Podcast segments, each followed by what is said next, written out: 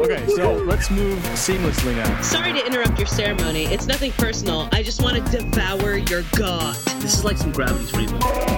M O L M M. What? Feels apocryphal, but I'll take it. No, it's true. Don't look it up. Don't look it up. I mean, don't that look made for undiscerning taste. I'll just auto-tune that. Put a little guitar solo at the end. Perfect. All right. Six hours later. Y'all done got digitally painted. It done got digitally painted. That way. Nope. No. Uh. Oh. Uh, ben, I would very much like for you to pull the Metal Crusher song from the soundtrack under my intro uh, because it rips. So I'll give you a moment to just uh, cue that right up. Yeah, no, I have it right here. Uh, Oh. Beep, bop, boop.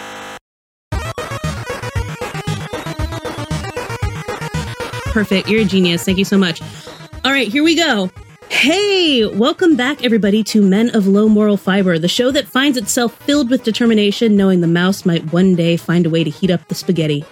I am your host, Corrigan Vaughn, joined as always by these two brothers who just showed up one day and asserted themselves Ben and Jason Helms. Hey, guys. Hey, I'm very assertive. that's good. you are assertive. Oh. Uh, and today we're also joined as a very special treat, somewhat against her will, by my extremely shy little sister, Ed. Hi, Ed. Woo!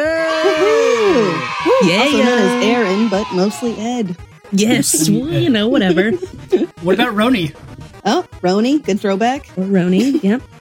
This month, we journeyed to the underground and squared off with ghosts, monsters, killer robots, and a doggo not being the goodest boy in the 2015 indie RPG Undertale, a game which asked us to struggle with the age old question pacifism or genocide? Yeah. What we chose might surprise you.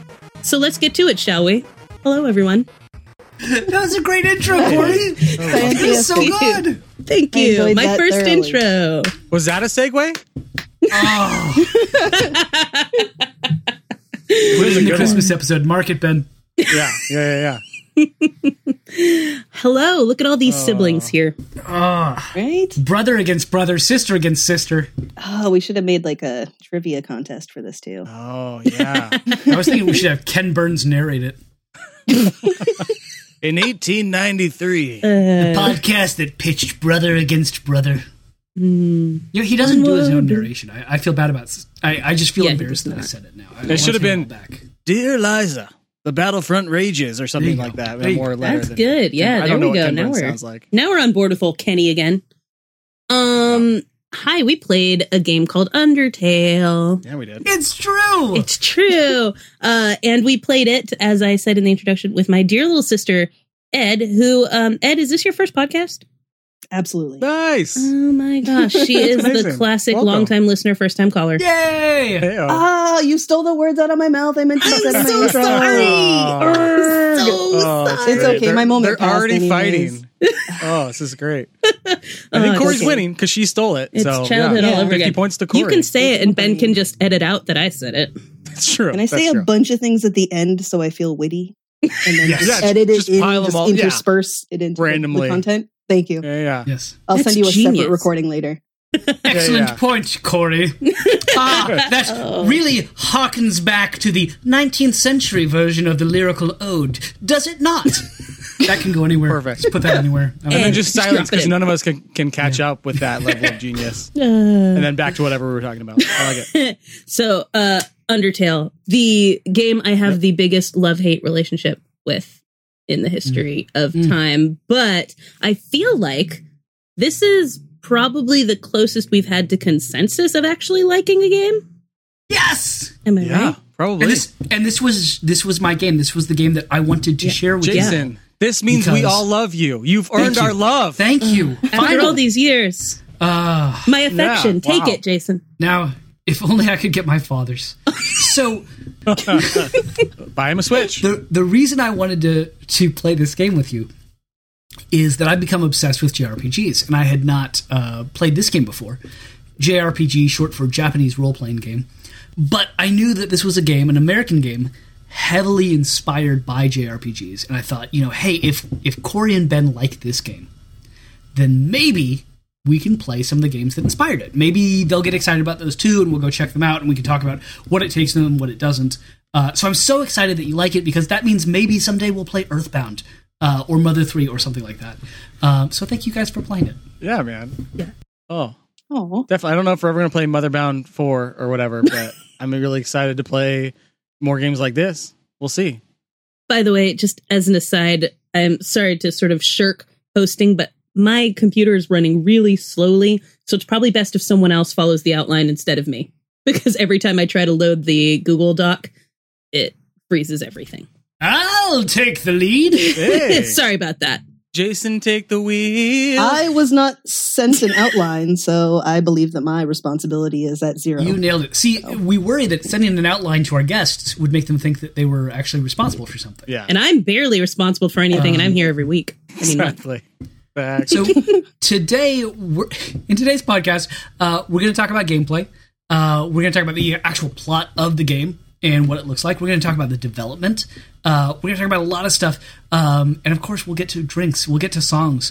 We'll get to what we're playing next week. But first, and most importantly, what did we all think? Corey, you mentioned that we had some divided thoughts. So, Ed, you seem a shy person. Tell us before we risk anything. Thanks, Jason. What did you think of Undertale? Well, I finished it about an hour and a half ago, Fresh thoughts. and this is my hot, hottest of hot takes. Mm. Uh, I quite frankly, I enjoyed it, and I was furious for most of it. and uh, it was it was honestly a struggle that I was a little upset that I was put through. And I uh, just finished. You're welcome. it's all Jason's fault. this was some uh, elective work that I didn't know I was going to be putting so much effort into, but yeah, it was it was worth it, worth doing. So thank you. Well, thanks for joining us for this. I'm glad you enjoyed it. Had you ever played anything like it? Um, I feel like I've dabbled, and I also played uh, Friends of Ringo Hey. Ishikawa. Ah, that, so uh, good. after listening to your pod, well, actually listening to 30 minutes of your podcast, Nice. then playing it, and then coming back. Which, by the way, I think I might have mentioned that according to Switch, she played much more of that game than I did. nice. All right, Corey, shut up. Ben, Wow. shut up. Me and Ed are just talking Okay. Ringo now. That's it. That's the rest of the Oh, podcast. man. That's what he's That's been waiting happening. for all this time. Oh, my big beautiful boy, Ringo. That was such a good game, man. That's so I- good. I couldn't bring myself to play it again because I felt so uh, unsettled at the end of it, but I loved the Ring- first run through. Ri- Ringo's story was done. How could you play it again? I, there were some bits, there were some friends I didn't get to really thoroughly Sure. enjoy. There was but that, but that's what happened with Ringo. that's right? true. Yeah, I mean there was Like, there was no change in that tale. Mm. So oh, what a, Oh. what a story. There's another one coming out, not from that same guy soon, right? Mom, is there? in the Yeah, news. it's it's a it's a shoot 'em Mom's in up. the news. My friend literally just told me about it today. So it's a What? you shoot a lot, and apparently it's very difficult. I heard it as like you shoot a lot, like like Y E S H U D A, like the Yeshuda. Jewish name. And I was like, "That's what it's called. You Sure. shoot? You shoot a lot." Amazing. Yeah, you shoot a lot. It's already You shoot a lot. a Russian Lot. person making a Japanese game for Americans. Was it possibly Arrest of a Stone Buddha? Yes, that's the one. I thought it was Yeshua, but Okay. it could have been that. It looks very good. no, it was uh, Oh, you shoot bad. a lot. Colon You shoot a lot. arrest of a stone Buddha. Uh, You shoot a lot. Three. um, Mother four. Oh man, he A shoots lot. guys. A lot. He shoots so much. It's a It's a lot. great podcast so far. But he also it appears that there's still a, a smoking button. Ooh. what? Um, which is the, the again the best part of Ringo Ishikawa is the fact that there's a single button allocated to just smoking a cigarette. I think that might have been most of my gameplay was just sitting on various benches smoking Yeah. a cigarette, The best. yeah. reading some books. I think Jason and. Ed clearly need to have their own podcast because they play Exactly. games very similarly. Uh, I should have been on that yes. podcast. Amen to that. You can come back for uh, the arrest of a stone Buddha, which we will be doing for uh, next month's game and the game after that and the game after that. That's about right. FYI. So the question was, So oh, so Corey, yeah, Corey, Ben. No, Ben, you still don't talk. I like taking over hosting duties, and this is fun. Terrible. This is why I hosted for the first four years of the podcast. he's gone mad with power. Um, I have a head start. uh, this game, I am like still trying to compose my thoughts because it was very fun when it was very fun, and then extremely frustrating when it was frustrating. Uh, and I will say so. The way that I play every game that we play on this show, as anyone who's listened to this for any length of time knows, is usually with a lot of hints. Uh, I'm not Mhm. super great at solving puzzles and things on my own. Uh, so I had gotten stuck early on. I can't remember which one was the first, um, like baddie that I got stuck at. Um, I mean, actually, it was right out the gate because I started trying to run away or show mercy like immediately. But then I was like, oh, I guess this is not how you're supposed to play this game. So then I started killing things.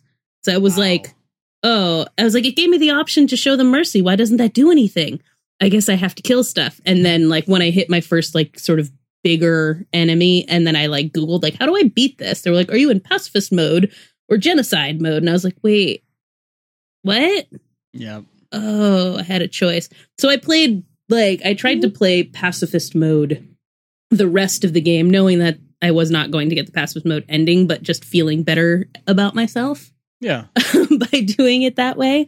Uh, and that kind of came around to bite me at various points later on, making it incredibly difficult for me to advance. But all that to say, there were things that I felt very triumphant about. Like there are certain puzzles in it that like I was actually very good at solving, and the music was amazing. So I was enjoying like the journey. And also, this game is probably the funniest game I've ever played in my life. It's up there. Especially with no like voice acting. Right. Yeah. It's just Uh, two moments of voice two acting. moments of voice acting Thank as I learned Ben. from that video because I did watch it. Yeah.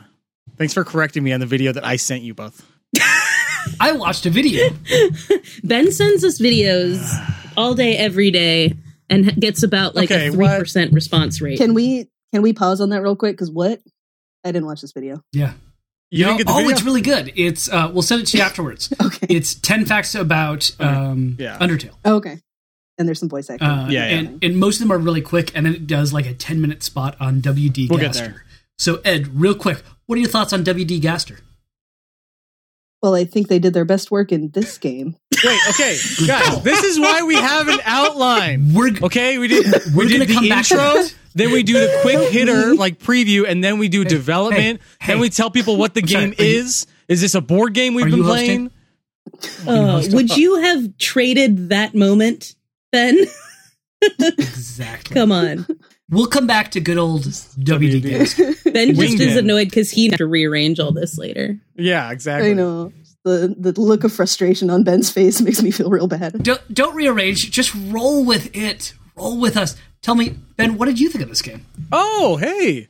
uh, I would say similarly to Corey, I felt very lost the first hour or so.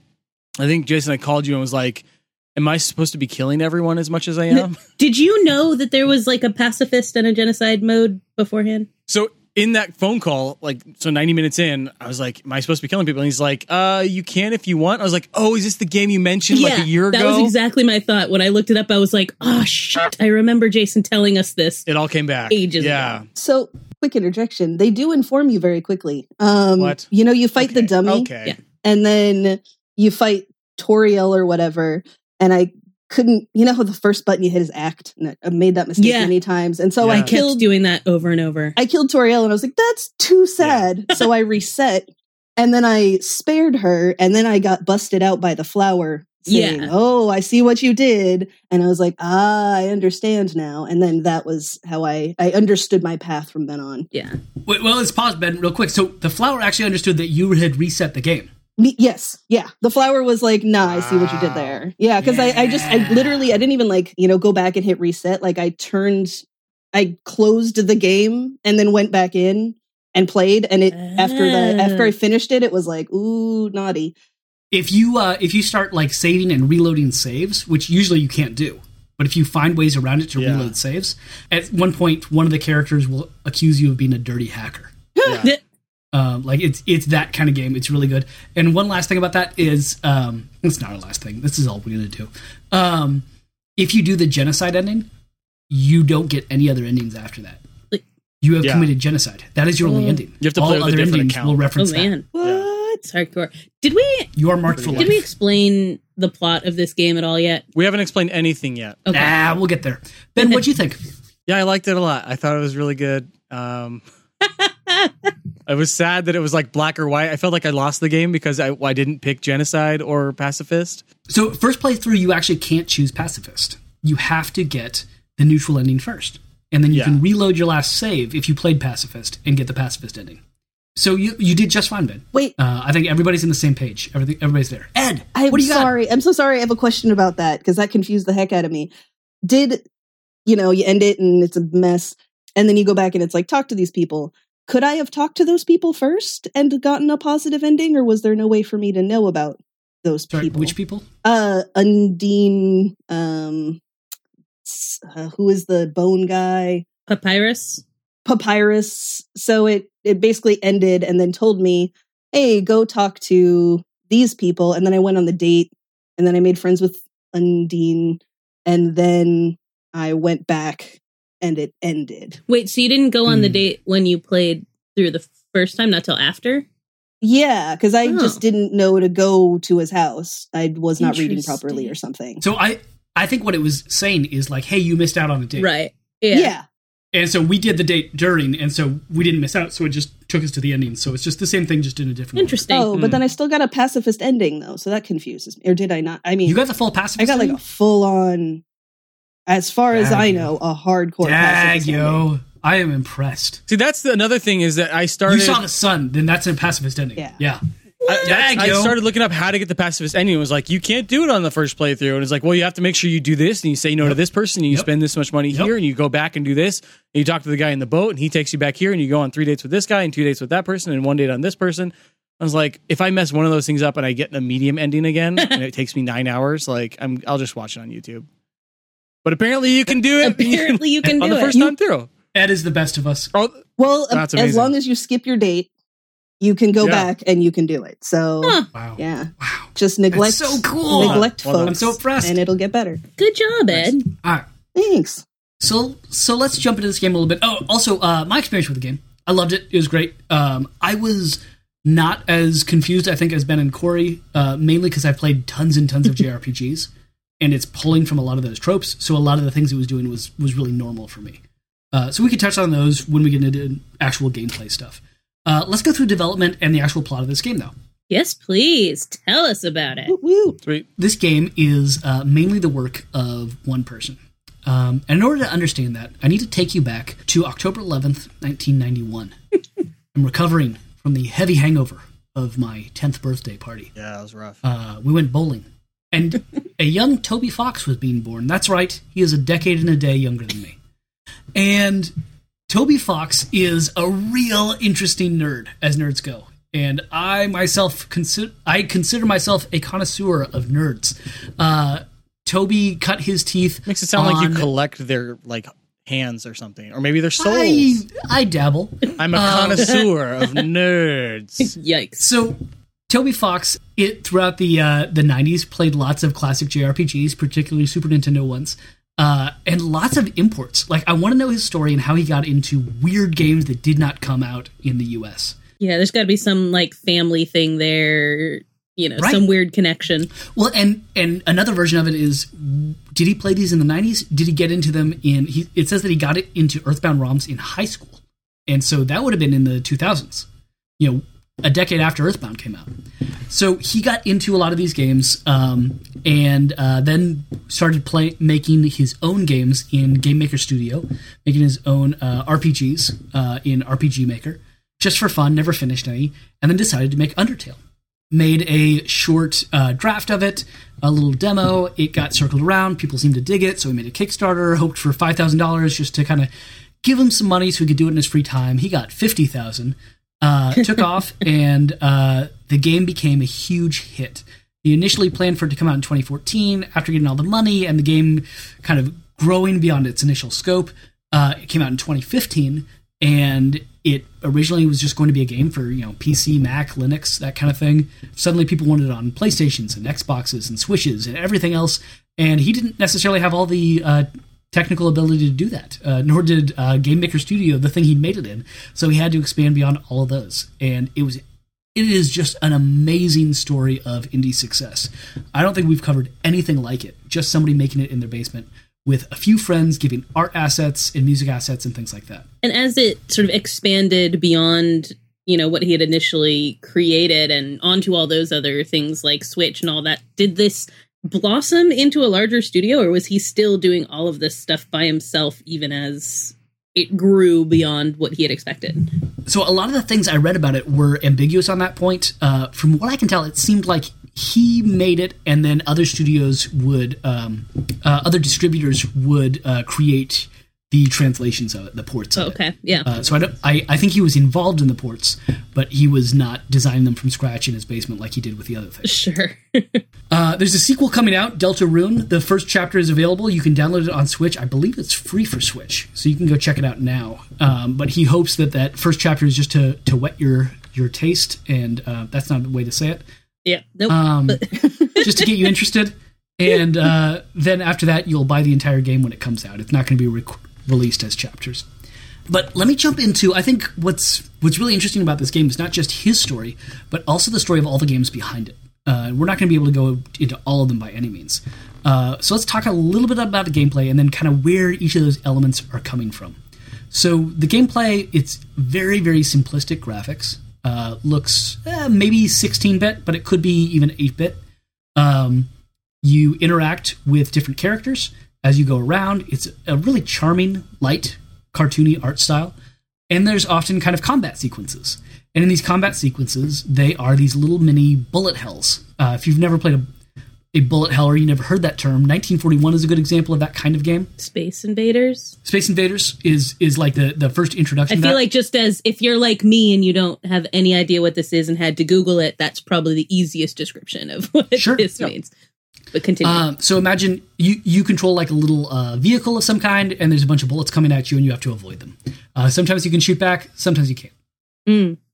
Depends on the bullet hell. Um, all right, and then uh, there is you know, but, but there are other combat options, right? You can just attack. Uh, you can uh, talk to people. Sometimes you can pet a dog. You can do all kinds of things. There's all these other options in there. Uh, you can also just have other interactions that aren't combat. You can talk to people and choose different dialogue options and uh, things like that. Hug and flirt and tease and And shimmy at people. it's great. That's oh shimmy is great. Yeah, absolutely. Uh, so so where's all this coming from? So the the actual kind of shell, the framework for this is coming from JRPGs, uh, but more specifically the Mother series of video games. Uh, this is a three video game series that started in the late 80s and ended in 2006 with Mother 3. Um, but only one of them was actually translated when it originally came out, and that was the game Earthbound, which was originally Mother 2 in Japan. Uh, this is a game that takes place in a kind of uh, maybe 70s, 80s America. It's a very stereotyped America. It's kind of fun. I think it's called Eagle Land. Um, there's lots of cool, like, it, it's really fun to see your country um, displayed by like another person, somebody who didn't grow up there.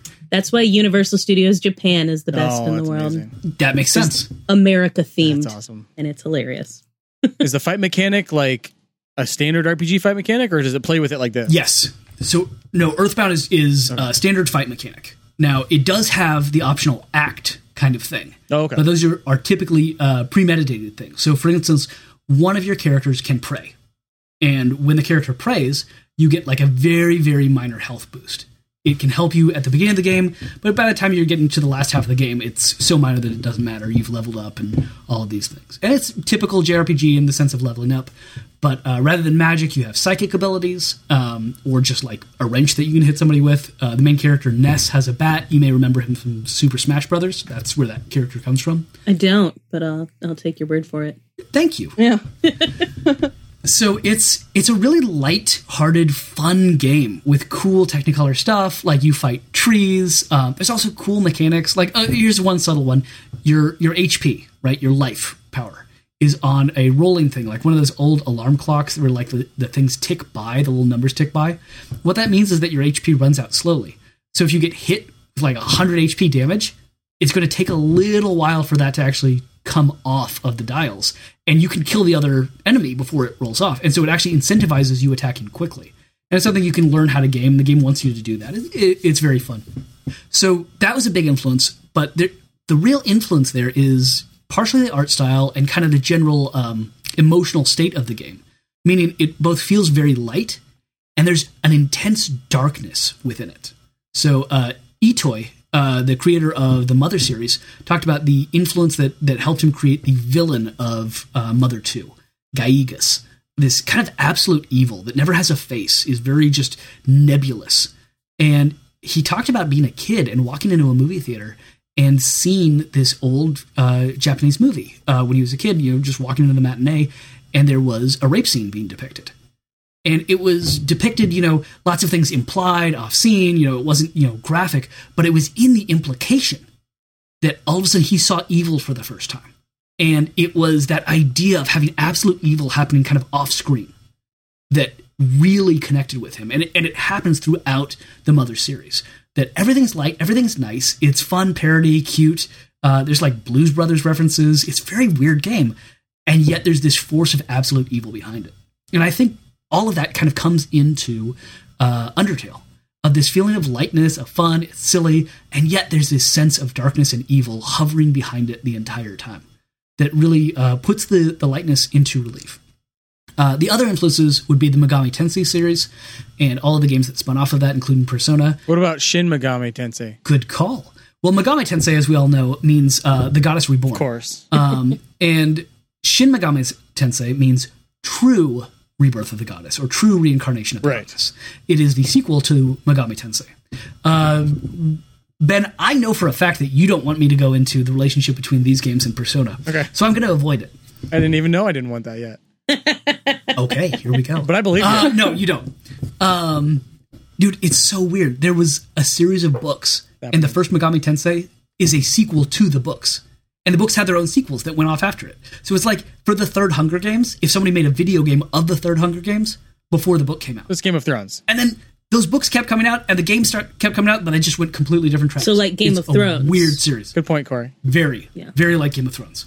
So, Corey, you may remember uh, a couple episodes ago, I had you read a uh, GIF, a screenshot that I had taken, Did yeah. and it was. Do you remember anything about it, Corey? Uh, I remember it said something along the lines of "If you're such hot shit," but I don't. Yeah, that's all I remember. Crush this rock with your bare Crush hands. this rock with your bare hands. That's it. That's exactly it. Yeah. So the the Shin Megami Tensei series, and that was from Shin Megami Tensei One, um, has you uh, fighting demons, but you can also talk to the demons and interact with them. And they say weird stuff like, "If you think you're such hot shit, crush this rock with your bare hands." And you have the option to crush the rock with your bare hands or don't. And I was like, "That's weird." Evidently, I can crush a rock with my bare hands. Um, that was another big influence on this: the idea of being able to talk to your enemies yeah. and have them interact with you and have them have personalities and characters and have options of what you would do. So that's another big influence. The third big influence is the Touhou, uh, or Tuhu uh, series of games, and I had Ben and Corey download this. Maybe I told them to play it anyway. It's Bullet Hell game. Um, this is a, a very long running series of Bullet Hell games. Lots of bullets coming at you, and uh, it's fun. Uh, you dodge some stuff, shoot some stuff. Uh, by the way, my favorite bullet hell game ever is Girl Jail, and someday I will talk to you all about that because it is an amazing, amazing feminist work of art. Okay. Um, uh, there's other influences. Chrono Trigger is a big influence. Uh, Super Mario RPG, lots and lots of stuff. Uh, and he learned these, and Toby Fox learned these by making uh, Earthbound ROMs and uh, making hacks of them. Uh, the Earthbound uh, hacking community is probably one of the most robust game hacking communities I've ever seen. I uh, ran across a ROM uh, a couple months ago called Equestria Bound, where they had hacked Earthbound so it's all My Little Pony characters. And it's still the same game. They just changed the names and the icons. Oh, and like all the things you interact with to now be My Little Pony. You know, the thing is, you always talk about these communities doing these kinds of things with games, but I don't really have any experience with them myself. So actually, when I watched that video that Ben sent us earlier today, that was the first time I'd really seen like how people go inside of a game and like figure all this stuff out. Because one thing that always gets me is I'm like, how it like if it had not been explained in that game in that video, Yeah. I would be sitting there watching it going, how does this person know all this stuff? How many hours of this game did they play to figure out like if you like pet this dog long enough, its head Its head its neck grow. grows really, really long Yeah. and you know, all That was a this like one. you know, I, and that's always been the case is I've just not understood how people figure this out. And so then to think like, oh, people are actually like going in the game and like looking and like retooling it and making it into these other things is I was like, oh, this is what we're talking about here. That's really interesting that you could pull out and be like, okay, I looked in in the game and I can see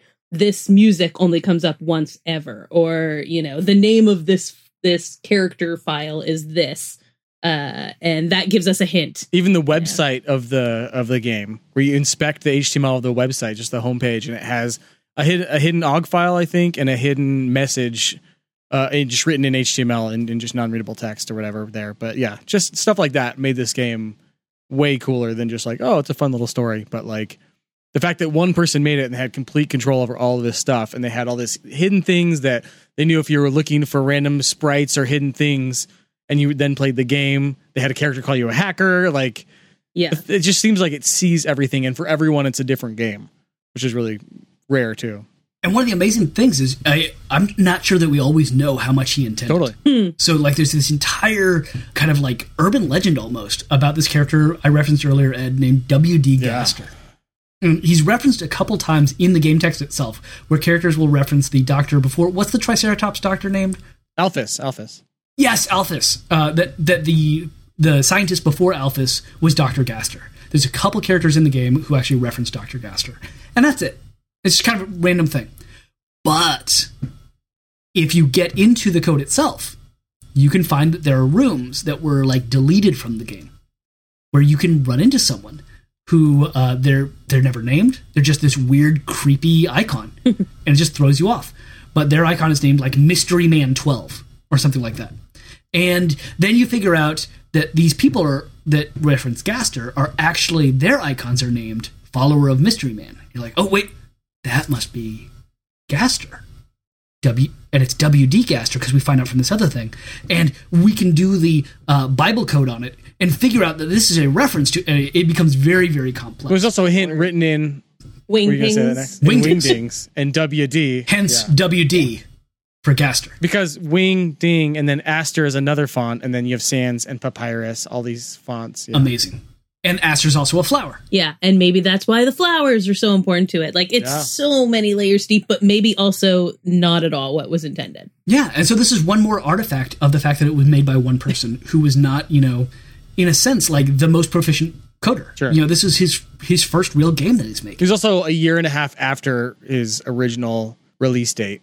So everything in the game is basically is running late, which is amazing that it is this finished. And who knows how many patches? We're five years after it, it was released, but Right. still, Well, it amazes me that he did things like having the dog's neck yeah, when he's under that time crunch. Like he still cared. Yeah, he still totally. wanted new things. He wanted to expand on it and do this stuff. It's such a cool story. I, I love Toby Fox's story. And so, yeah, it's unclear how much of this is supposed to be cool urban legend that Toby Fox was like nefariously creating. We know he loves these mysteries, like the hidden HTML on his website, uh, and how much of it was just stuff he cut.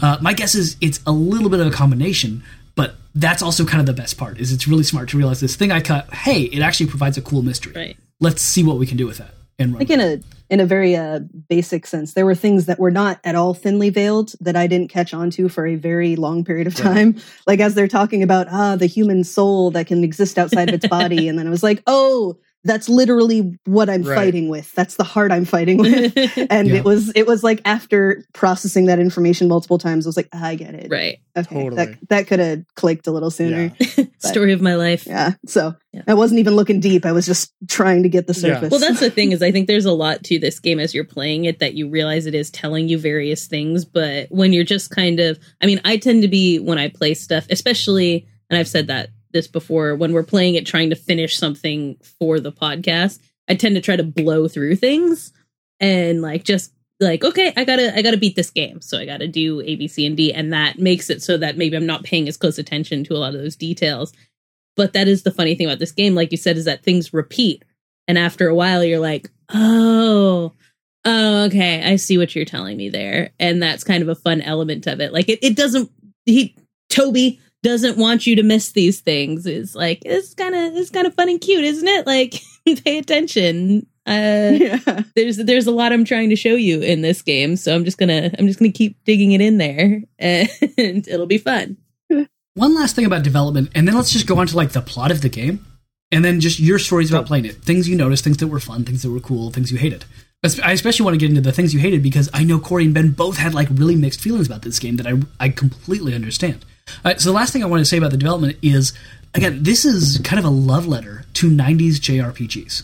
And the fact that this game then later got released for PlayStation, for PS Vita, got a Japanese localization, and became a hit game in Japan.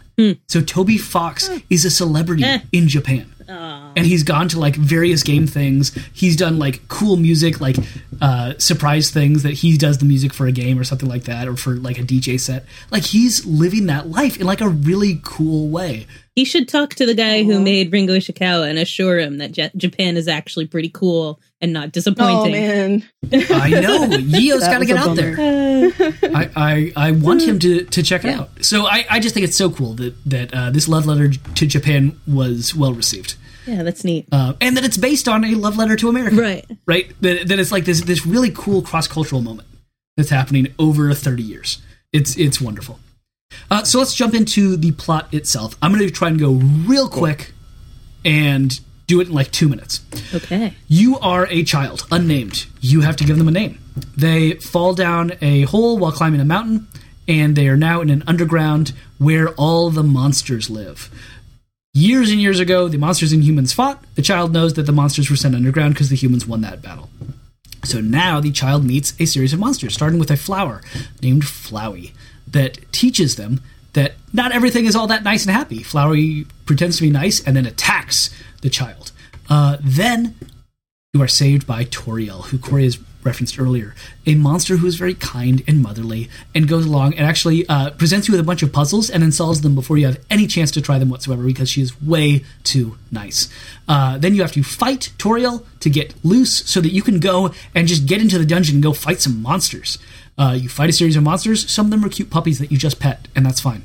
And you don't have to fight them, and it's great. Uh, you solve puzzles. You make friends. You can fight him though if you want to. You can absolutely. You can murder everyone, Ben. sounds like you might have fought him. This is he also killed the dog in uh, what's that? Uh, Life is Strange. So oh my gosh, Ben only kills dogs. I killed a dog. yeah, Oh yeah, you throw him in traffic. That was Yeah. so dark. My gosh. Oh my gosh. So, uh, you fight a series of monsters. You solve a series of pu- puzzles. Uh, then you fight the king of the monsters, Asgore, uh, who you find out just needs one more human soul to use to unlock the world of the humans and get back up. And along the way, you find out that maybe the monsters got a raw deal. Uh, maybe they're actually pretty nice people, and the humans were the jerks. And uh, at the end of the game, you fight Flowey, uh, that monster from the beginning. He is the big bad. Uh, it's like the toughest fight ever, which I'm sure we'll get to. And you're like, hey, that was a fun game. And the game says, hey, maybe you could start it over and not kill so many people. and then you start the game over, like Ed did, and you play through and you don't kill anyone, and you unlock something called the pacifist ending. Wait, I gotta correct that later though. Please. Oh, with immediacy. No, No, correct correct now. now. You've I got played it. Yeah. Oh, I played it through without killing anyone, except I feel like the dummy, but like I guess that didn't matter because it was pre when things matter. I don't know. And so I played Flowey and then uh it gave me the hint and so I went back to my save literally at the door. So I didn't have to play the full game again because I would Right. not have. um and then I then I went on the dates and then I finished the game and I got the full pacifist ending. so you didn't start over. So- awesome. But that save only worked for you because you'd lived that pacifist life. Because that save I was started a pacifist with save. a pacifist. So yeah, I guess you you can't you do have to because I looked it up as well since we were uh, discussing, and you do have to still, regardless of how you've done the pacifist, you have to fight the Flowey and then continue from there and redo the last part of it. But So, and I've never seen it. My hope was to to say, you know, hey, clearly none of us got the pacifist ending. Let's uh maybe go play this again in a year. we'll check in when like we've forgotten all this and we could do the pacifist ending. No, don't sorry. Like you did it on the first run. That's amazing. So, Ed, tell us about the pacifist ending. uh, I have some recordings that I can give oh, you. hey, yes. Yeah. Hey, uh, so the pacifist ending basically you, uh, well, I went back, met everyone, made friends, and then you, uh, when you go back through the door with Asgore, you, Tor- Toriel basically just like kicks him out of the way or like shoots him off the screen. Nice. And then all your friends basically come and they chat with you and they're like, oh, hey, everything's really good. And then Flowey comes back in and then you have to fight him again. Uh, and then it turns Am I, am I doing the ending? Yeah, yeah, go Yeah, for it. yeah, Spoiler. I feel like You I'm doing it. the ending. Yeah, you- you nailed it. okay. Um, so as you defeat him, he becomes Asri, whatever the basically the son that died is Oh, who no his way! other form is. No, I did not know that. That is a twist that is happening right now. Amazing.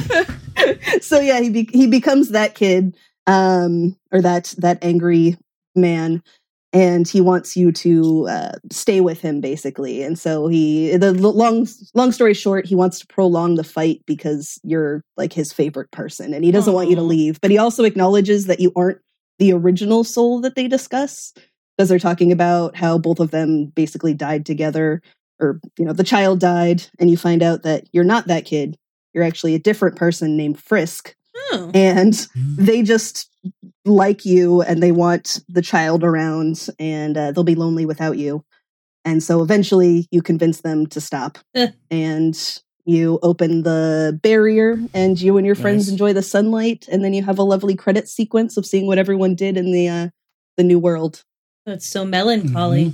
Like a Sandlot ending where it's like Toriel opened up an ice cream shop. Uh, pretty much, yeah. Like Toriel's like a s- uh, has a school, and the little Oh, uh, of course she monster kid is there, and uh, Aw. Asgore is trimming hedges.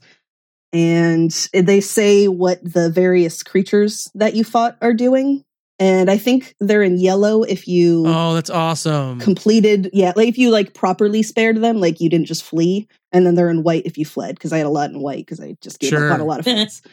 So oh, good call. Interesting. but yeah, it was cute. It was nice. Oh, and uh and who is the bone guy again? Not Sam. Papyrus. Papyrus. Papyrus. Papyrus. Uh, Papyrus was riding like a convertible, and Sans was on like a motorcycle or something, and they're just enjoying the like fun in the sun. That's It was lovely. I I enjoyed awesome. it. I was happy to That's wonderful. experience that.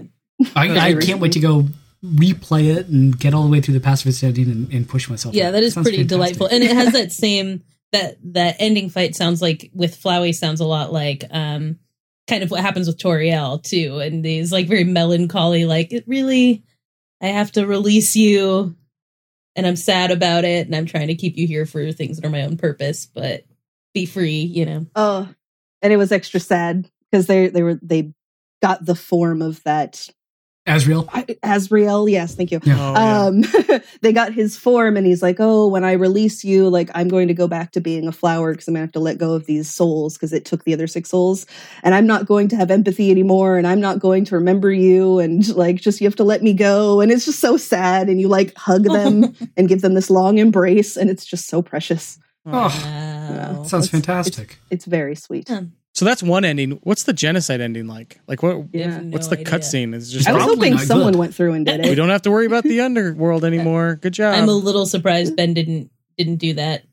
He likes to be a little bit of our chaotic evil here sometimes, but It's just it was a lot of work.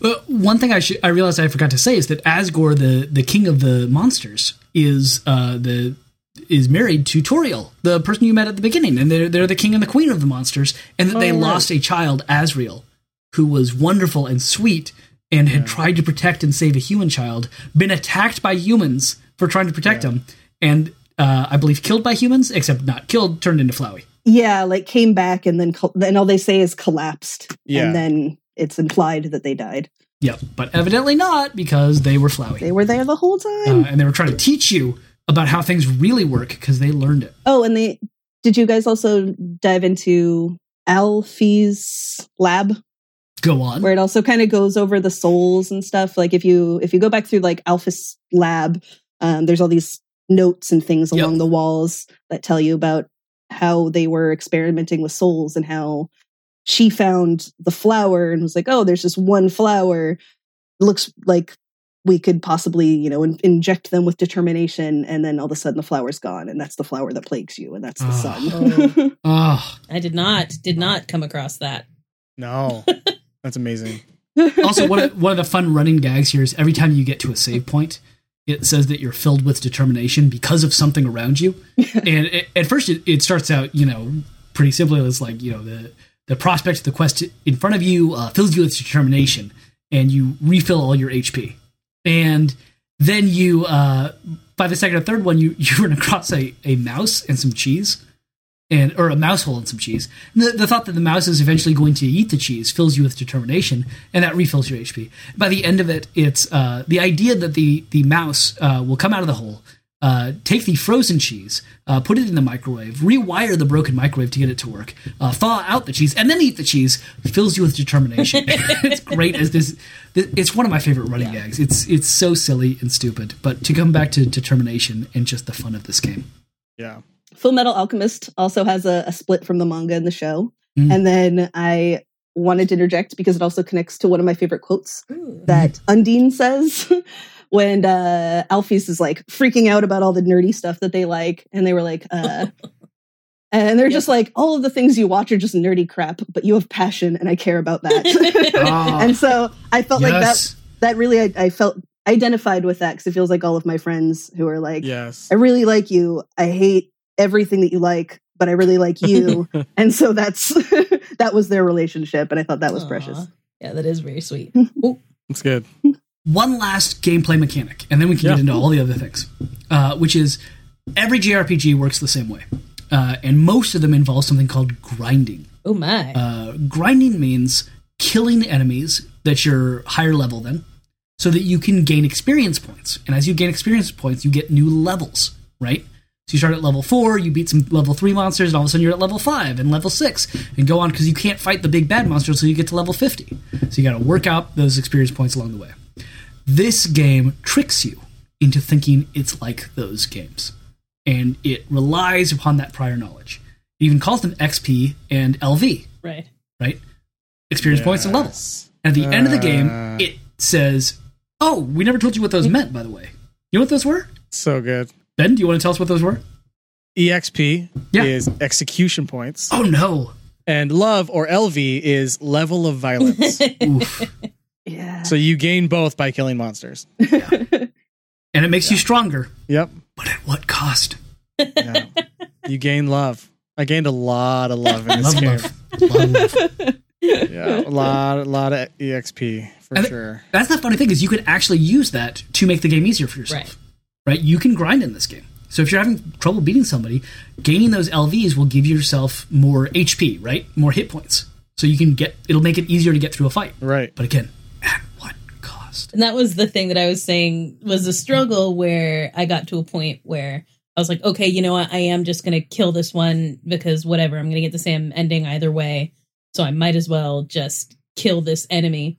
And I just didn't have enough of those points to even be able to kill that enemy. So then I was just sitting there like, you know, Yeah. it, it was like 20 or 30 tries with the little bit that I had in order to try to kill this, and it would kill me long before I got anywhere near there. So I was like, ah, shoot, this is a double edged sword right here, where I'm like, oh, I'm in pacifist mode, everything's great. And then when I'm finally like, uh, I think I'm going to give it up, it was like, you can't.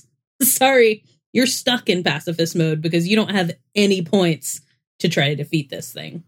I did have a, key, a, a few times where I was stuck on a boss and it would go to the walkthrough and the walkthrough would be like, well, just get to like the 23rd time of the, or like round of the fight and then you can spare them or you can hug them or whatever. I'm like, I'm lasting Yeah. five rounds. I don't know what to do. like, yeah, are you kidding me? I found a, a pacifist version of grinding, Hmm. which is in Okay. the uh, Temmie village. oh, yes. Uh, that was one thing that I looked online because I was like, I am so tired of getting murdered.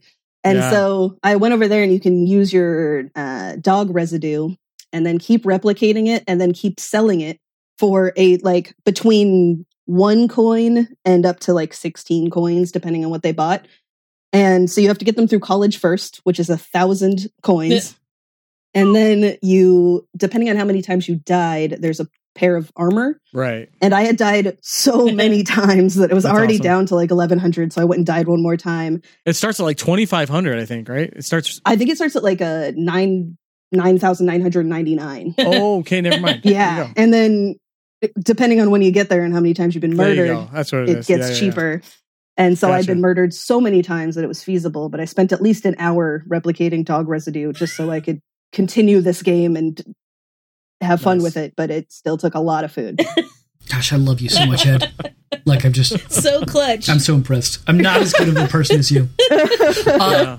Real Yeah. quickly, uh, Temmie Village is a a combination of two places from Earthbound, Saturn Valley and Tazmily Village. Uh, Tazmily Village has a lot of the functionality of Temmie Village uh, from Earthbound, but the characters are the characters from Saturn Valley, which are these weird, funky characters I'm going to have to send you guys images of that just out of the blue, everything in Earthbound is the same font, and then these people just speak in a completely different font. and they say things like boing, boing, Saturn goes zoom. Um, like they just don't talk the right way, and they're fantastic and beautiful, and I will Oh. protect them with my life. Aw. That's how I feel about just about everything in this game. I protect them with my life, including uh, one of my favorite characters in this that only briefly comes up was Jerry, uh, who is just kind of lame. Nobody wants to hang out with him, and he just shows up to boss fights. So you're like fighting someone, and it's like you know, Ice Queen is here, and Jerry came along, and then everyone just ditches Jerry, and he's like, "Hey." That's there's a couple times where you end up coming across this, and there's one in my screenshots you can you can see of this. But Oh, nice. yeah, he's just like this random monster that like is kind of a drag. I see him as kind of like the energy vampire from um what we do in the shadows, it's and it's just Yes. like he's just kind of like there, and like there's more and more. Like you start and you like just fight this one boss. And then Jerry comes along, and then there's like another guy, and there's like three of them, and then you all leave Jerry behind. That's awesome. it's like poor Jerry. I love him. Protect him. Uh, I just the characters in this game are so delightful, uh, and I just Yeah. I can't get enough of them. That's for sure. Of all the things, no matter how frustrated I was getting playing this game, I loved the journey of like meeting all the characters and hearing what they had to say and all of that kind of stuff. It was just perpetually like I laughed out loud a lot and I like aw, you know, all these kinds of things while experiencing it. Yeah. And you know, that's that's unusual for me playing something. Yeah, I think the ghost interaction before you go to his house. What's his name? Nook something. Nooks Nooksplop something. Yep, Nook Nook guy. Tom, Tom Um, Nook. Tom Nook. Yes. It's Tom Nook. Oh gosh. All I could think. No, the first time you see him, we- where you start out in the the caves or whatever, and he's just kind Oh, of like Eeyore yeah. vibe about him. It's the first time where I realized not that, that you could do pacifist mode, that but the game was more than just like an RPG where you fight and kill everybody until you die, and then you go to his house and you can like play his records and you can like sit on the ground and do acid with them and like he gives you a sandwich or something. It's so yeah, definitely the characters in this game are the reason that I love this game as much as we didn't even talk or I didn't talk yet about the um, the fighting mechanic and how what did you call it, Jason? What style is it? Bullet Hell. Bullet Hell, which apparently is a thing that existed before this. But yeah, I loved all of the like I don't even know it was breaking the fourth wall, but breaking the kind of like standard RPG fighting of just like you use this weapon, it takes 15 HP, blah blah blah. But it's way more than that. And every fight being so different, especially the first couple hours, where it felt like they they were very rarely repeating any sort of fighting strategy or mechanic or anything. I really that definitely kept the whole thing it fresh. was really frustrating, but also I think very fun. That because I mean I do love. I Yeah. didn't know that they called them bullet hell games or whatever, but I've always I Yeah. have always loved and am terrible at those kinds of games like at lag bar when it's open um i sit at the little like they have the little table arcade games that has just like every game ever in it Yeah. and i sit there and i can the game called i think it starts with a q but it's kind of like a space invaders um type game but you can kind of, it moves in like kind of a circle and your your plane ship thing moves in a circle around it and i get murdered over and over and over again and i'm terrible at it but i enjoy that mechanic. I enjoy that kind of like stuff coming at you and you shooting at it or trying to dodge it and all that stuff. So as much as i was terrible at it and it was extremely frustrating in this game i was also like i feel like i'm probably enjoying this more than if this weren't there. Yeah, they're pretty dope. Yeah, if it was just the standard mechanic, fighting mechanic, Yeah, that- would have gotten all the. and like i mean it changes it up because you also have the the puzzles. Like when you have to get across the ice that one time or like yeah, you have to flip the switches and stuff like that. So there's multiple kinds of little puzzles in it which i thought was really fun. And the flowers in the water, they all felt like puzzles that you're not going to get stuck in for hours, exactly yeah. And you feel really smart when you figure it out. yeah right? It's just enough to be like triumphant and be like yeah i did it without Yeah. being like ah like i never had Yeah. to google one of those kinds of puzzles i had to google Yeah. how to beat Yeah. the like bullet hell ones sometimes but Yep. I never had to Google how to beat one of the like little puzzles. I was happy that they didn't randomize things. so if you died, you could go back and get the pattern down. Because Yes. I'm not one of those people that enjoys, I don't know, processing large amounts of information at once and having to battle it. So through each play and each death was like, okay, I can get to four, I can get to five, I can get to six. Like I know, you know, when to Yeah. stop, when to move, how to get like past this so that even when it was driving me crazy, I had some forward momentum. And that's what made me keep going. Well, that does remind me you saying that like so i was thinking you know sometimes i would be like trying to write things down and whatnot and i sent ben and jason a piece of paper that i had scribbled all over in the very beginning when you first meet papyrus and Sans and is like i'm gonna i'm gonna do all these puzzles and this was so good. and so there's that one that you go into and he's like you know the like pink can't touch blue, but purple can touch yellow and all this kind of stuff. And I took copious notes. Oh, like, no. Oh, it's so good. illegible So good. page of like notes trying to get all this stuff down. And then it went through and it was just the, the straight trail through. And I was like, So good. hey, seriously? Uh, That did come in handy later in the game, though, right? Did it? Did you guys not do the actual puzzle at the end of the game? Oh yeah, you do. Oh, I didn't pass it, and it they passed me. Oh, well, there you. But you still have you like start that. But Did you not do that, Theoretically, no. Yeah, I, I started for a little. Okay, I bit didn't know. and I assumed that it was impassable, but I didn't know the pattern, so I didn't write it down. Well, yeah. Oh. I'm like, let me get that paper for you. if I had known you were so diligent, I would have Yeah, no. 'Cause I'm contacted. so bad at like my memory is whatever the opposite of a steel trap is, and so I was just like, oh, if I don't write this down, eh, I'm gonna be doing this forever. Yeah, sure. and then I was like, like my thought process was like, I bet Ben's not even gonna have to think about it. He's gonna have this all memorized in like three seconds. and then it happened. No. I was like, oh, but yeah, my as soon as I saw the like blue is down and and yellow is lightning or whatever, I was just like, Fuck that. I'm not gonna. I'm not writing that down. It better not matter. and it didn't. It was good. yeah, it's definitely this game rewards you for not Yeah. focusing too hard on it. yeah. And that was the trick. I don't even remember those instructions. I I, remember just pressing A a lot. Yeah. well, Two different people. All the fights with Mettaton where you literally can't die in Oh. any of them. yeah, and You Yeah, can't. because I like I did not that when I realized this was the one where you have to get to the top of the um what is it? There's something that you're like racing to the top of. And To get the I f- the definitely phone? did Is there a not make it. You get a jetpack. yeah, you got. You a got a jetpack, jetpack, yeah, yeah, and yeah, you're yeah. racing up, and I did not make it, and it was like, oh, just in time, and like, and then I was like, wait a minute. Then you do the trivia thing, and I was like, I cannot have just gotten all of these right.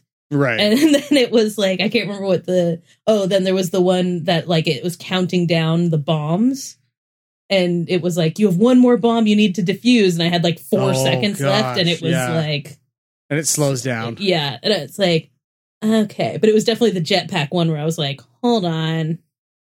Oh I see what's happening here. You can't lose these can you? Yeah, that was good. yeah this freaking game man. Well, now I feel less good about my my process because I was like, I made it through those first ones really well, and then I'm pretty sure the bomb one did slow down for me because I was like, I'm pretty sure I'm not going to make this, but I made it, and now I'm upset because I thought I was doing really wow well. I am uh, yeah I'm so good under pressure This also makes me. I think I wasted a lot of food too. yeah. That's what. Yeah, it did get frustrating when I kept like wasting a bunch of food, eating food, and then I realized that like, oh, I didn't need to do any of that. I wish I could redo that. So much dog residue. Yeah, so much. Dog. That's such a terrible phrase. it is. oh, it really is. And and the idea of using dog residue and then there being a lot more dog residue and then something called dog salad Yeah. that I I don't like. Uh this also I'm jumping the gun a little bit, but one of the screenshots that I took that I really like was um warning dog marriage. Yes. it's like, what? what does that mean? okay. Uh it's just all these little things like that in the game just brought me so much so much joy. Oh, speaking of romance, the two guards.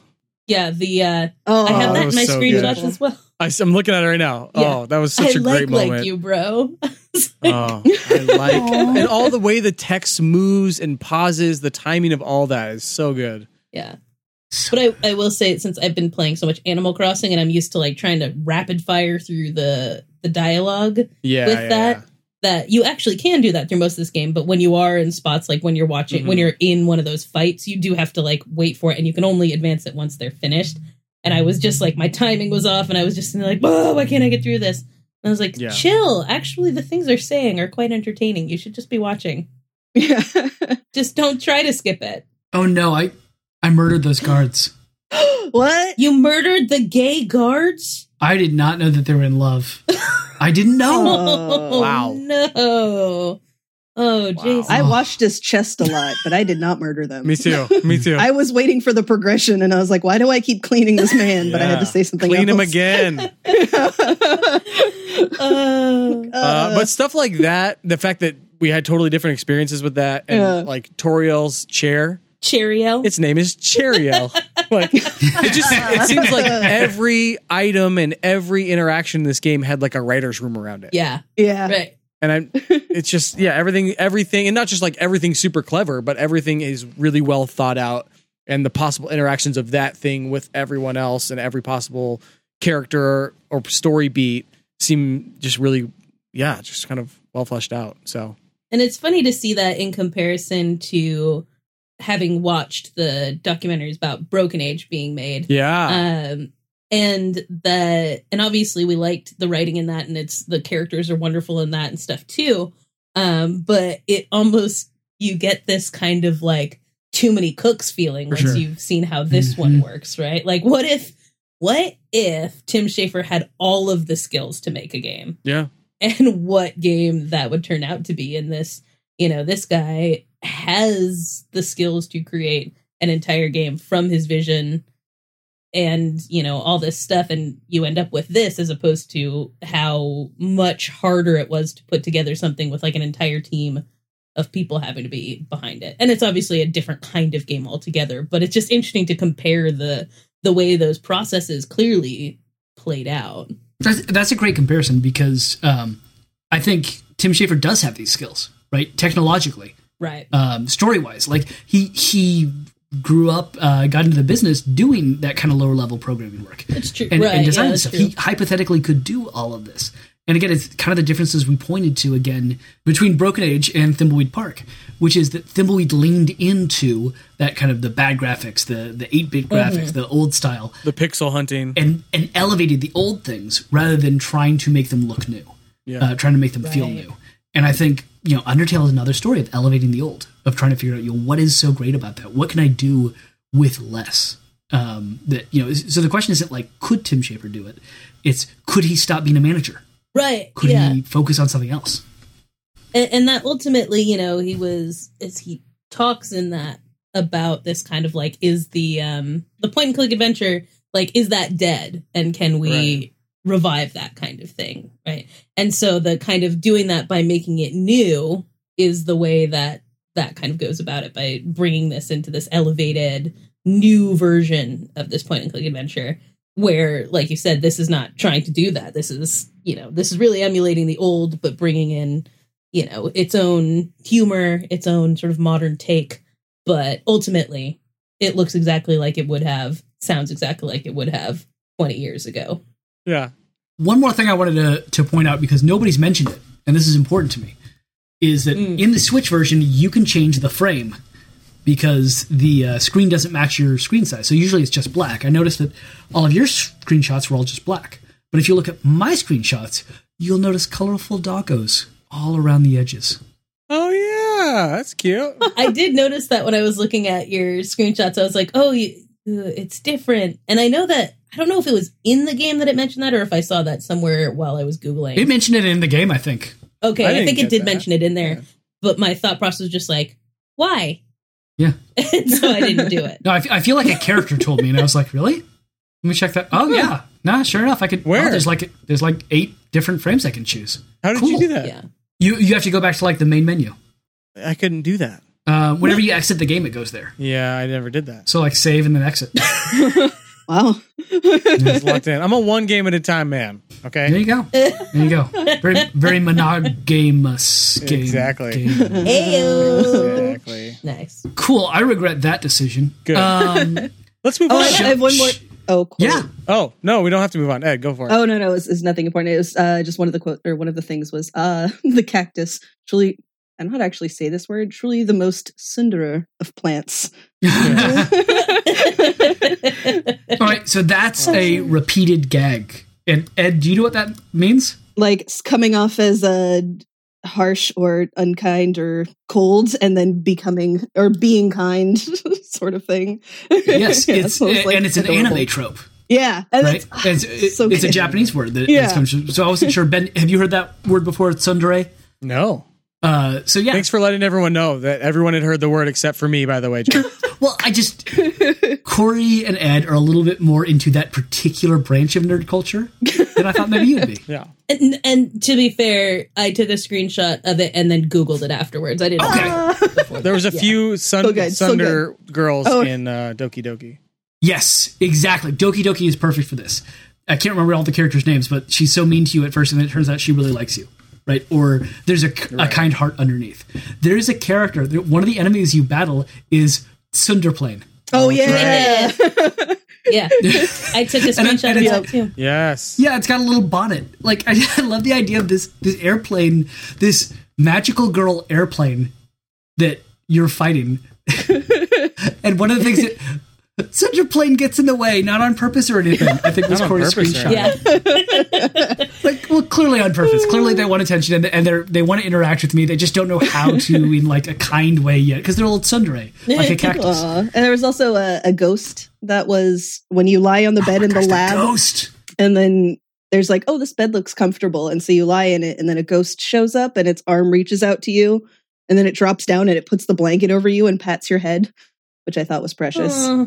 Very That's nice. awesome. Oh There's very very kind Oh moments gosh. in there. this game feels like it was made for you, Ed. oh man, I love Yeah, it. So I think that's about it. You guys ready to take this home? Yeah, Sir. All right, let's let's talk about drinks and let's sing about it. Let's drink, let's song. This game's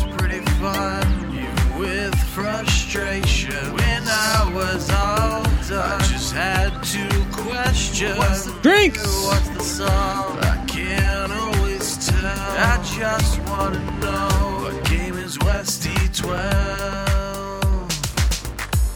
I will start things off because I'm not really happy about my drink choice, but I'm going to do it anyway. Uh, I went with Anchor Steam because it's just so filled with nostalgia for me. It's so Bay Area, and it's you know a place I can't get back to. Uh, you know, living far away, living far away for like almost 20 years now. Um, Wow. and it's just really nice and feels like home. And this game was just such a nostalgia trip for me, and I love all the references it's making. I love just living here and being in this moment. So yeah, that's what I chose. That was my beer for Zak McKracken. Yay! I, our first repeat. I knew we we'd done it before, now? but I did it. So no, no. As long as you're not doing the same. beer. Yay! You can't have two beers for two, or one beer for two different games. That's not logical. it can't happen. Impossible. It's against the laws of gods and men. Exactly. Okay, so my drink, I went with very conveniently the drink I happened to be drinking as I finished the game, What which the was hell? San Pellegrino Italian sparkling drink, a Pompelmo something grapefruit. Uh, it's Yeah. Italian. it's because it's a very sweet drink. It's very light and refreshing, just like a lot of this game. But the whole thing is also pretty bitter and it can be pretty depressing throughout. It's all obviously underground until, except for Ed's apparently. Uh, but yeah, in a good way though. So it's depressing in a good way, just like a grapefruit beverage. I thought so. Yeah, That stuff is real good too. and it's real good. It yeah, real good on ice. Anyway, Corey, what do you got? It's me. It's me. I'm the Oh, host. I'm How dare you. I'm just following the thing. he tossed me the ball. Yeah. Took it. Um, I picked a Kool Aid burst for this uh, game because I feel like that would be. I could see myself sitting and playing this uh, as a youngster and getting like super super into it. And also my reactions were exactly the same as when I was a kid where it was like when I'd get stuck on something I'd be like and like almost throw the the controller or whatever, you know, I was just like, ah, mm," Yeah. and like I kept making those noises throughout it, so it took me back. And while we were not allowed to drink Kool Aid bursts, it's the kind of thing I would have liked to have been drinking while playing this, like just like lying on the floor, drinking a Kool Aid burst, playing this delightful and frustrating game. Hey Ben, are those sounds going to go in the holiday episode or just like the intro? Standard intro for all episodes now. I got like a weird PTSD from them from a lot of conversations I had with Corey in high school. Yeah, yeah. You could overlay it to like Yoshi Yeah, did you just see jumping up Yeah. something. No, I just meant like in conversations with her without any gaming at all. Yeah. Did you see Ben's just like cringing? He's like, Crosscut Ben saying things like, "No, the male brain is just larger. It's science." It's science, Corey.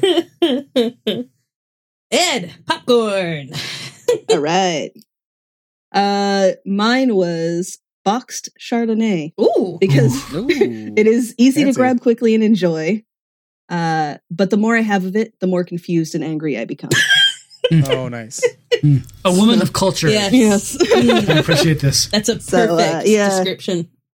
In this quarantine, I've been enjoying more boxed beverages, and uh, it felt very appropriate for this one. Yeah. It's, it's just an adult juice box to circle it back to Corey's answer. Indeed. Yeah, we basically picked the same thing at different stages of life. That's right. Yeah. And yours yours reminds me of drinking those drinks at other people's houses, playing their consoles that we didn't have. Exactly. Yep. Yep. Um, so my song was Gaster's theme, a theme that is not actually in the game, but we listened to on this cool video that Ben sent us because Ben always sends us good videos. And you watched it. Uh, We both watched it. This is like That's amazing. do you think that I'm saying something sarcastic Have right you- now? I'm, okay. I'm trying to pay compliments. Have you noticed that I have been sending like, "Hey, you don't need to watch this," or just watch this. You've been great. Just watch it like I minute appreciate sixteen it. to eighteen, and it's about this, and only watch if you're really interested in exactly Yeah. what this topic is about." it actually just makes me feel guiltier. that Why? You keep on putting the little disclaimers on it. So it's like it's just I imagine you sitting there like I mean it's it's okay if you don't want. I mean like I don't I didn't want to. It's it's cool guys. I'm it's fine. I'm trying to make but- your life better. Ben, ben is now performing tsundere for us. If anybody Oh, didn't know what it was, It's true. Uh, uh, like a magical anime girl that he is. Yeah. Prickly, but deep cactus fruit in the center. No, Ben, I meant it sincerely. It's a, it was a great Gross. video. I really enjoyed it. Good. Uh, the cactus fruit is not in the middle. Uh, I don't know what's happening there. So, Gaster's theme. Yes.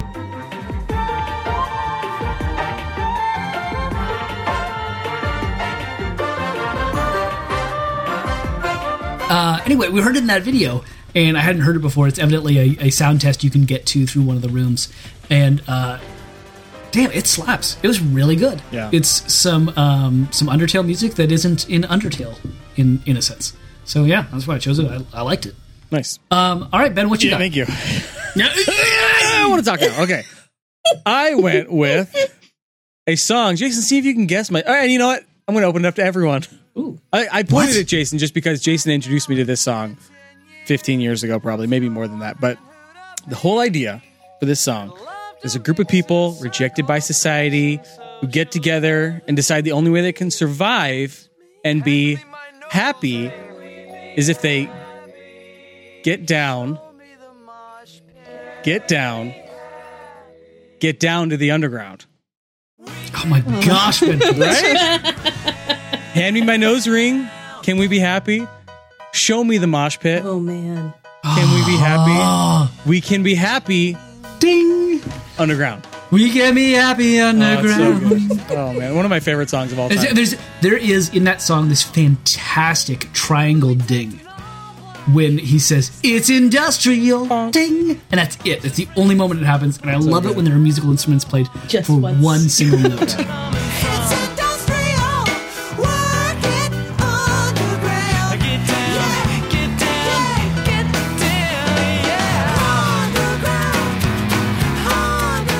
down, what you got? I picked the Casino Night Zone song from Sonic the oh my gosh, yes. because I much like remember last time when I was talking about how sometimes when I'm playing a game, the mood of it or something with music in it or something causes me to then have a different song stuck in my head. right, we all do that. every time I walked away from the game, I would be singing the Casino Night Zone song to myself. So I'd be like in the kitchen making a gr- grilled cheese, just like and singing the Casino Night Zone song.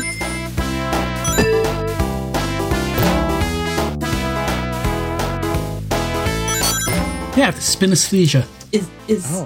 what? No, it's Oh. a joke. No, don't I get it. because Move on. I, okay, I Keep hear it now. Like spin with oh, because it's Sonic. Synesthesia, but Yeah, like but spin, with- like you know, Like you spin a record. I get it. right, right round, baby. Yeah, right, no, that makes sense because it's a song. Right. Oh, the Casino Night Zone song. I feel like like I love the music from this game, and I've listened to it on Spotify separately. Uh, and it's just it's so good, and it has that similar feel that I, when I was a kid, would just go back and play that level of Sonic the Hedgehog over and over again, just because I liked the music so much. And now, obviously, we live in the future, so I could just put the music on on Spotify. But it had the same effect on me, where I was just like, I just want to keep listening to this. It's so good. Uh, and thus, I picked a little Sonic for us. I love that music so much. Thank you so much, Corey. Aaron, what you got? Good. Uh, well, I didn't realize these would be as quite as amusing. Um, my song is by a group called Qua, I think. Q U A. Is this K-pop? Is it hip hop? No, no, I it's said like a- K-pop. Oh, K-pop, also not K-pop. No, no, no. I I was thinking about it, but I decided not to. Okay. Uh, it's a song called Devil Eyes, which is a low, I don't know, a slow electronic ditty that I enjoy, which is also very, uh, it has like a, in the video, an animation of these two little like stuffy friends, and then one of them along the course of the video like loses its soul. Oh. And then no, the other, they're adorable. They can't lose their soul. I'm watching it right now. oh yeah, no, it gets it gets rough, man. Uh, and then the other one carries its little soulless body back up to the top Aw. of the hill that they start out like sitting at, and it's uh, it kind of it made me feel like this game. But the other thing that got stuck in my house, my head, house, uh, is I've been around, I've been around, nobody knows, nobody knows. so the second you told me to pick a song, that Pete and Pete track uh, went into my head, That's amazing. but I felt the other such one was a- a little bit more appropriate. But I like that you brought that Pete and Pete one back nonetheless because Yes. and then uh my friend sent me a, a gift from Pete and Pete like 30 minutes after I had watched that video and I was like, it's very bizarre. we live in a simulation. Stop reading my mind. Yes. Awesome. Well, that is all. Okay. Jason, Jason, you're hosting. All right, so let's talk about what else we are playing. Um, I fini- Wait. Screenshots? You said it. That's it. It's just gonna be me going. oh my gosh. Everybody, everybody.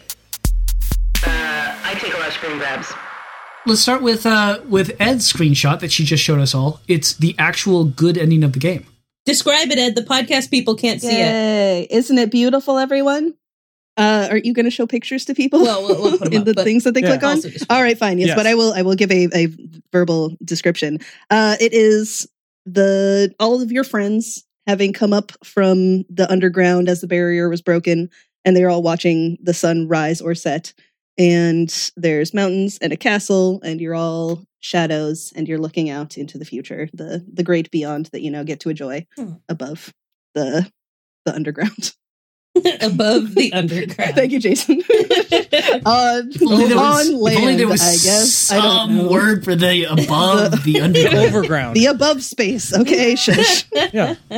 oh my gosh, you sound like a Morlock. morlock Is that from? That's not part of my nerd.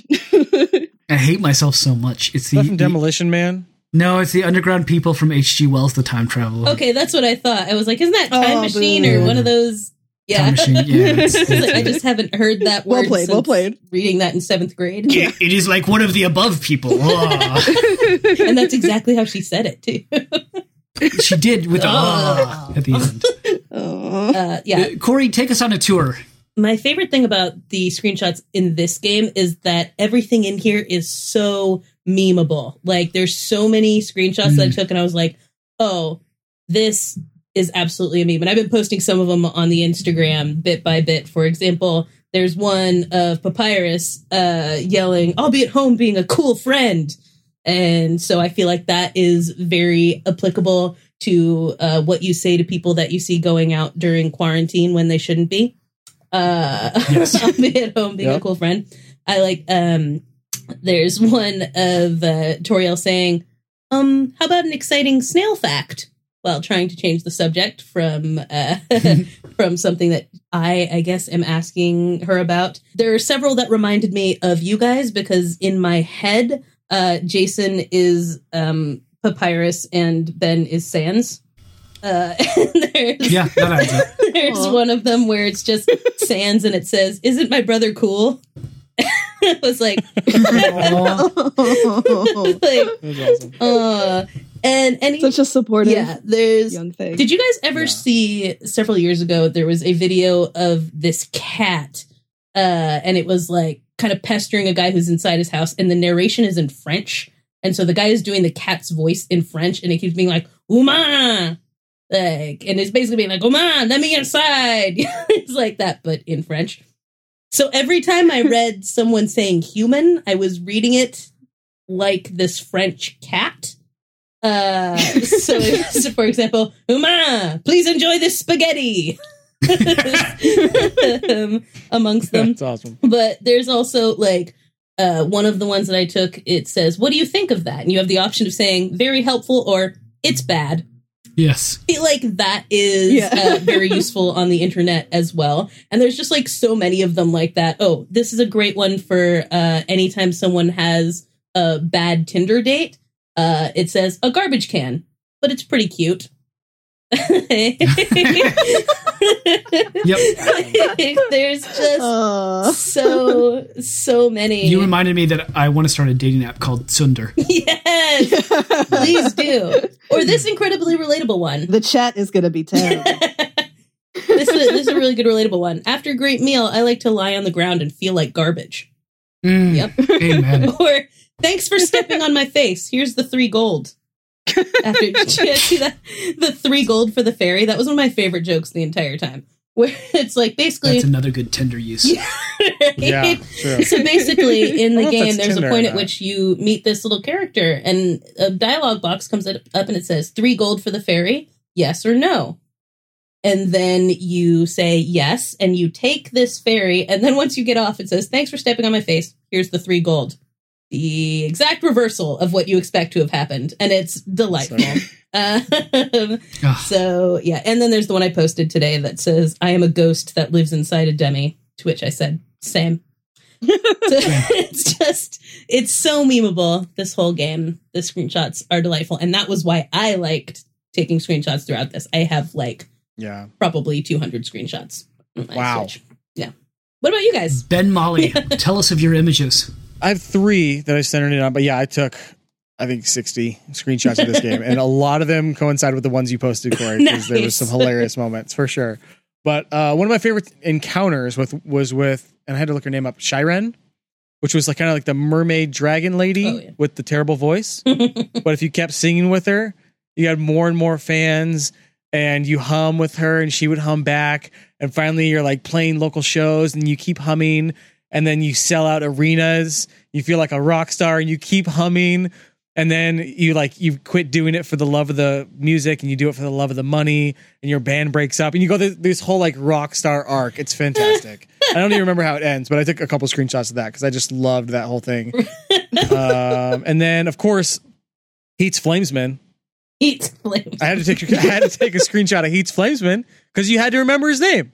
Yeah. Oh, that's right. But but all you had to do was say that you remember.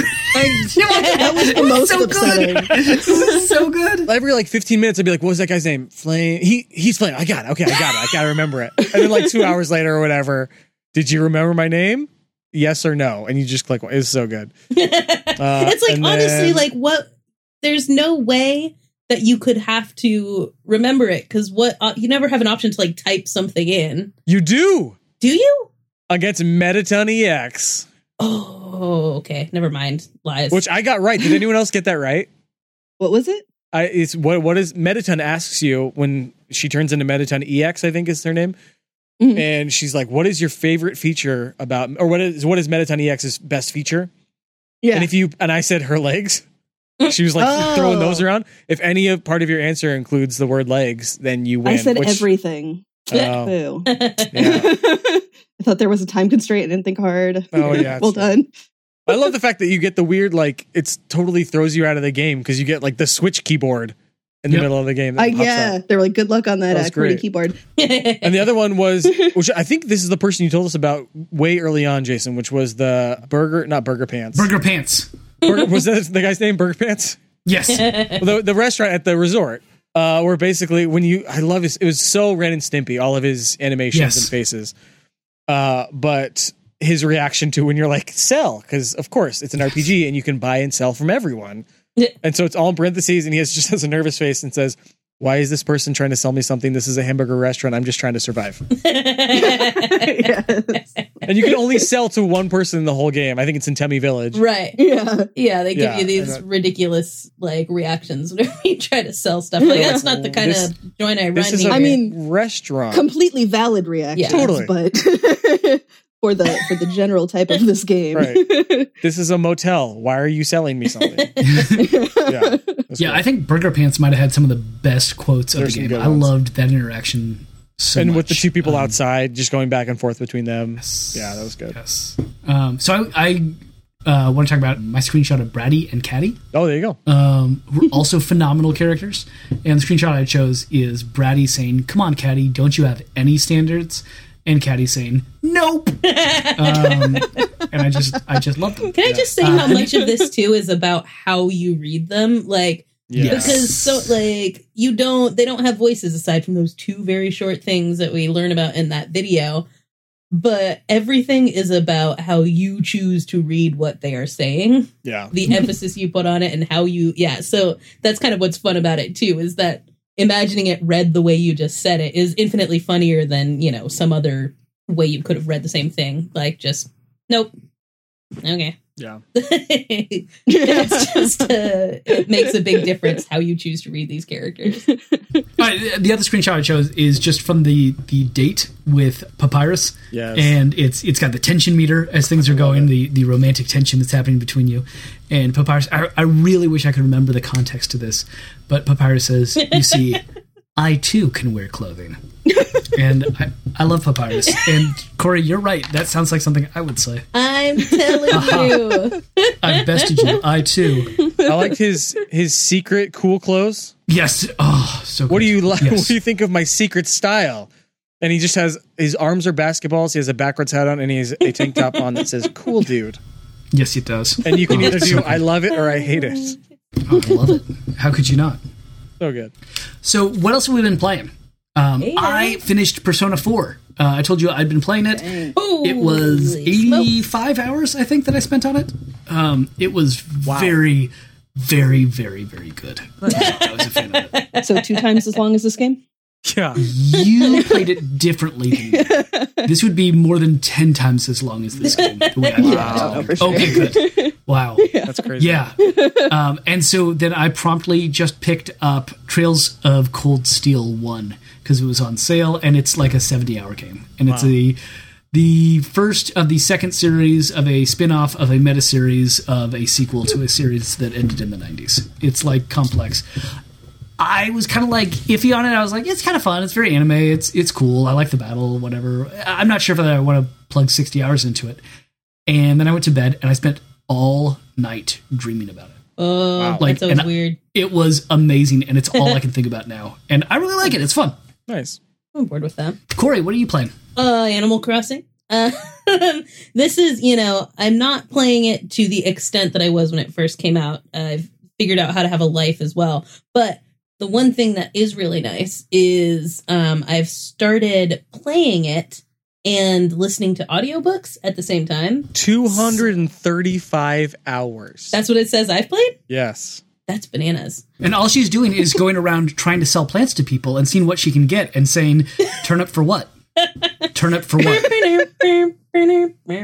that does remind Thank me you. though i did read a thing about how um, people are getting banned on facebook because they're talking about selling weeds in animal crossing and you are not allowed to talk about selling weed on facebook and the facebook algorithm does not know the difference wow So this has become like a big problem where Animal Crossing groups have to be like, "Hi, don't say that in here."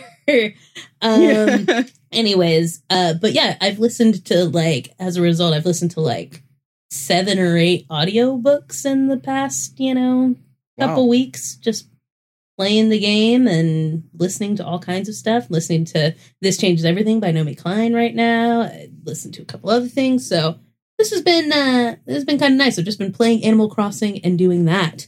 And it feels like I'm See, actually I'm- multitasking. That's awesome. See, I've been reading books while listening to KK Slider. Oh, So, like, you know, just different strokes, different Ooh. folks. Uh, Aaron, what have you been doing? Oh my word. Uh, I have been also playing Animal Crossing while watching Korean variety shows. Of course, as one does. And uh, yes, indeed. I just kind of prop it up right below the TV and test my uh, listening comprehension.